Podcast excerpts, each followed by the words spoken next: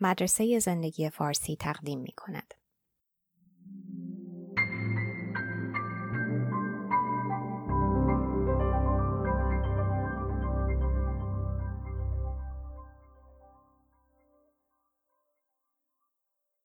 ترجمه و صدا دکتر ایمان فانی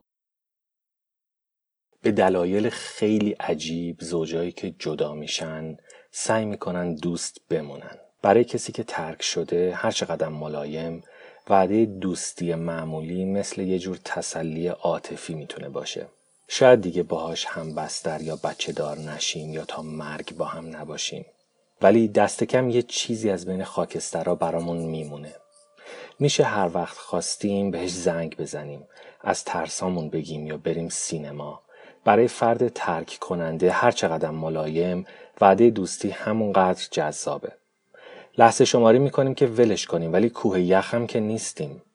ممکنه تو لحظات احساسی بگیم که خیلی هم همسر سابق رو تحسین می‌کنیم. فقط نمی‌خوایم تا لحظه مرگ با هم باشیم یا به خاطرش از فرصتهای عشقی دیگه بگذریم.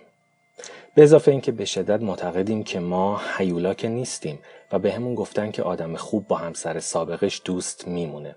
این استدلالا شاید عاقلانه به نظر بیاد ولی در نگاه عمیق باعث آشفتگی میشه و برای طرفین فاجعه است. برای اونی که ترک میشه گذار از عشق به دوستی به شدت تحقیرآمیزه. گذار از ایده آینده دو نفره به یه شام خشک و خالی هر دو هفته یه بار در ملایمترین حالتی عقب نشینیه. بدتر از اون هر بار میبینیش قطعا دوباره امیدوار میشی که به دنبالش تحقیر بیشتری خواهد بود. این اسمش دوستی نیست، شکنجه است. برای فرد ترک کننده دیدن عشق سابق مدام یادآور حس گناه و بیرحمیه. میترسه که مهربون باشه و نیتاش سوء تعبیر بشه. بعد دوتا نوشیدنی ممکنه بزنه زیر گرگه یا سعی کنه یه قدمی برداره. فکر حفظ دوستی تلاش متأثر کننده یه برای بزرگداشت لحظه های خوب رابطه ای که دو نفر خیلی براش سرمایه گذاری کرده بودن. بعد از اون دلداده ها نمی‌تونن یه دفعه از زندگی هم غیب بشن. ایده دوستی می‌خواد اون دوره مهم رو جاودانه کنه ولی عاقلانه تر که نگاه کنیم این دوستی دیگه عشق نمیشه.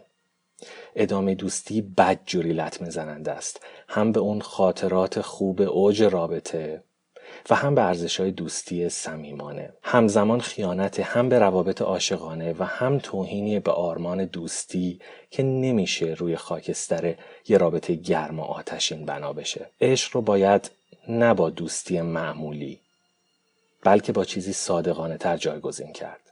حفظ فاصله متمدنانه. فقط این تسلی خاطر وجود داره که بهترین لحظه های یه رابطه همیشه در یه جای امن زنده و جاودانه هستن. در خاطرات ما. لطفا در وبسایت، اینستاگرام و تلگرام ویدیوها و مطالب ما را دنبال کنید.